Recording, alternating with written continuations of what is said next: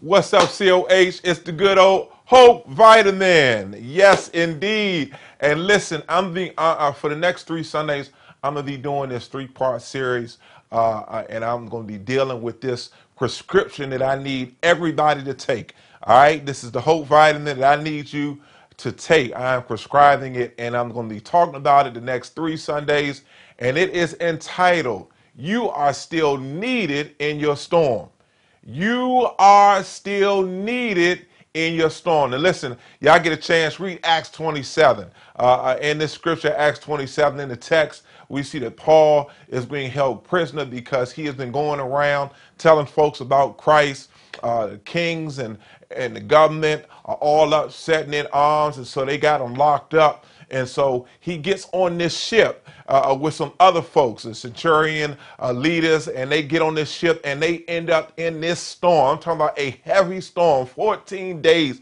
They're in this storm. It's looking bad. Uh, but in the midst of it, Paul, even though he's in the storm, does not allow the storm to overtake him or those that are on the ship as well. He lets them know listen, we are going to survive this storm. Why is that important? Why am I saying that? Because I need you to know that no matter what storm you are in, you are still needed in your storm. What, what do you mean? Well, if we're honest, y'all, listen, 2020, we can all be honest, it has been a rough year. We had to deal with so much unrest, so much stuff that we didn't even see coming. And what I've learned about storms is that many times when folks go through storms, that's when they get distant. That's when they start kind of just fading off. That's when they become the island. That's when they don't want to deal with folks.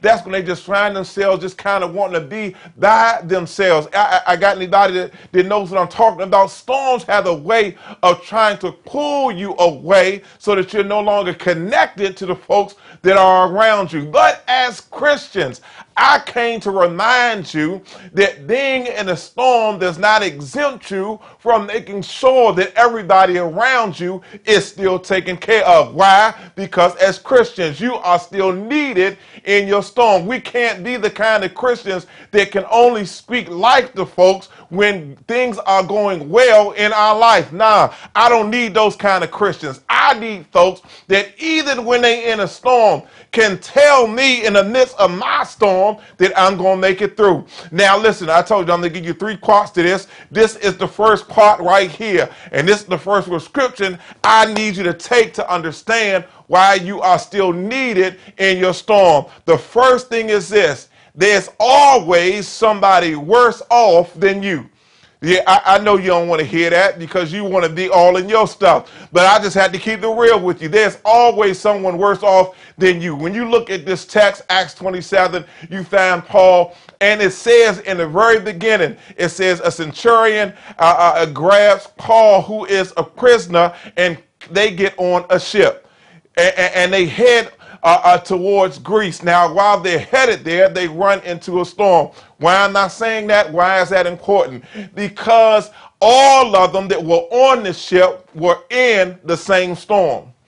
But there were folks that were on the ship that had jobs, that were centurions, that were the captains, those who were taking care of, the prisoners. But then there were the prisoners. So although they were all in the same storm, the prisoners had it worse than anybody because even if they survived the storm they were in, they were still headed to jail. You, you, see, you see, sometimes we can get so locked into our storm that we forget that there are people around us that are going through storms that are worse off than us. Now, listen, I'm not minimizing your storm.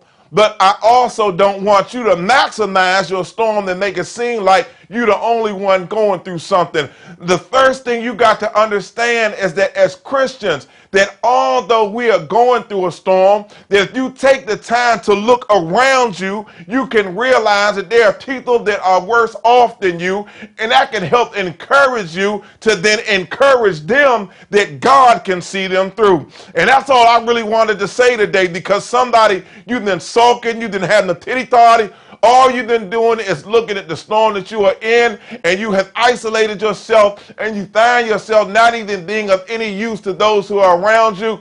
Get over yourself and start to recognize that you ain't the only one that's going through. You ain't the only one that's dealing with hard times. You ain't the only one that's unemployed. You ain't the only one that's had to deal with somebody who had to go on to glory. I know it's hard. I'm not trying to take that away from you, but there's somebody that's worse off than you. And just because you are going through the storm, does that mean that you can't help somebody else get out of a storm? God needs you, and you are still needed in your storm. And that's all I wanted to say today.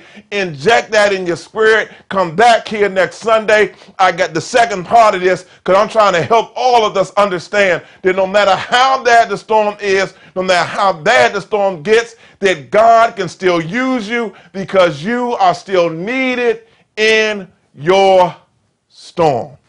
Y'all got that? Good. Now go out and help somebody, encourage somebody, pray for somebody, lift up somebody's spirits because you ain't the only one going through. Somebody's going through worse than you, and they need what you have to give. God bless you, COH. Y'all know I love you. Hope Vitamin.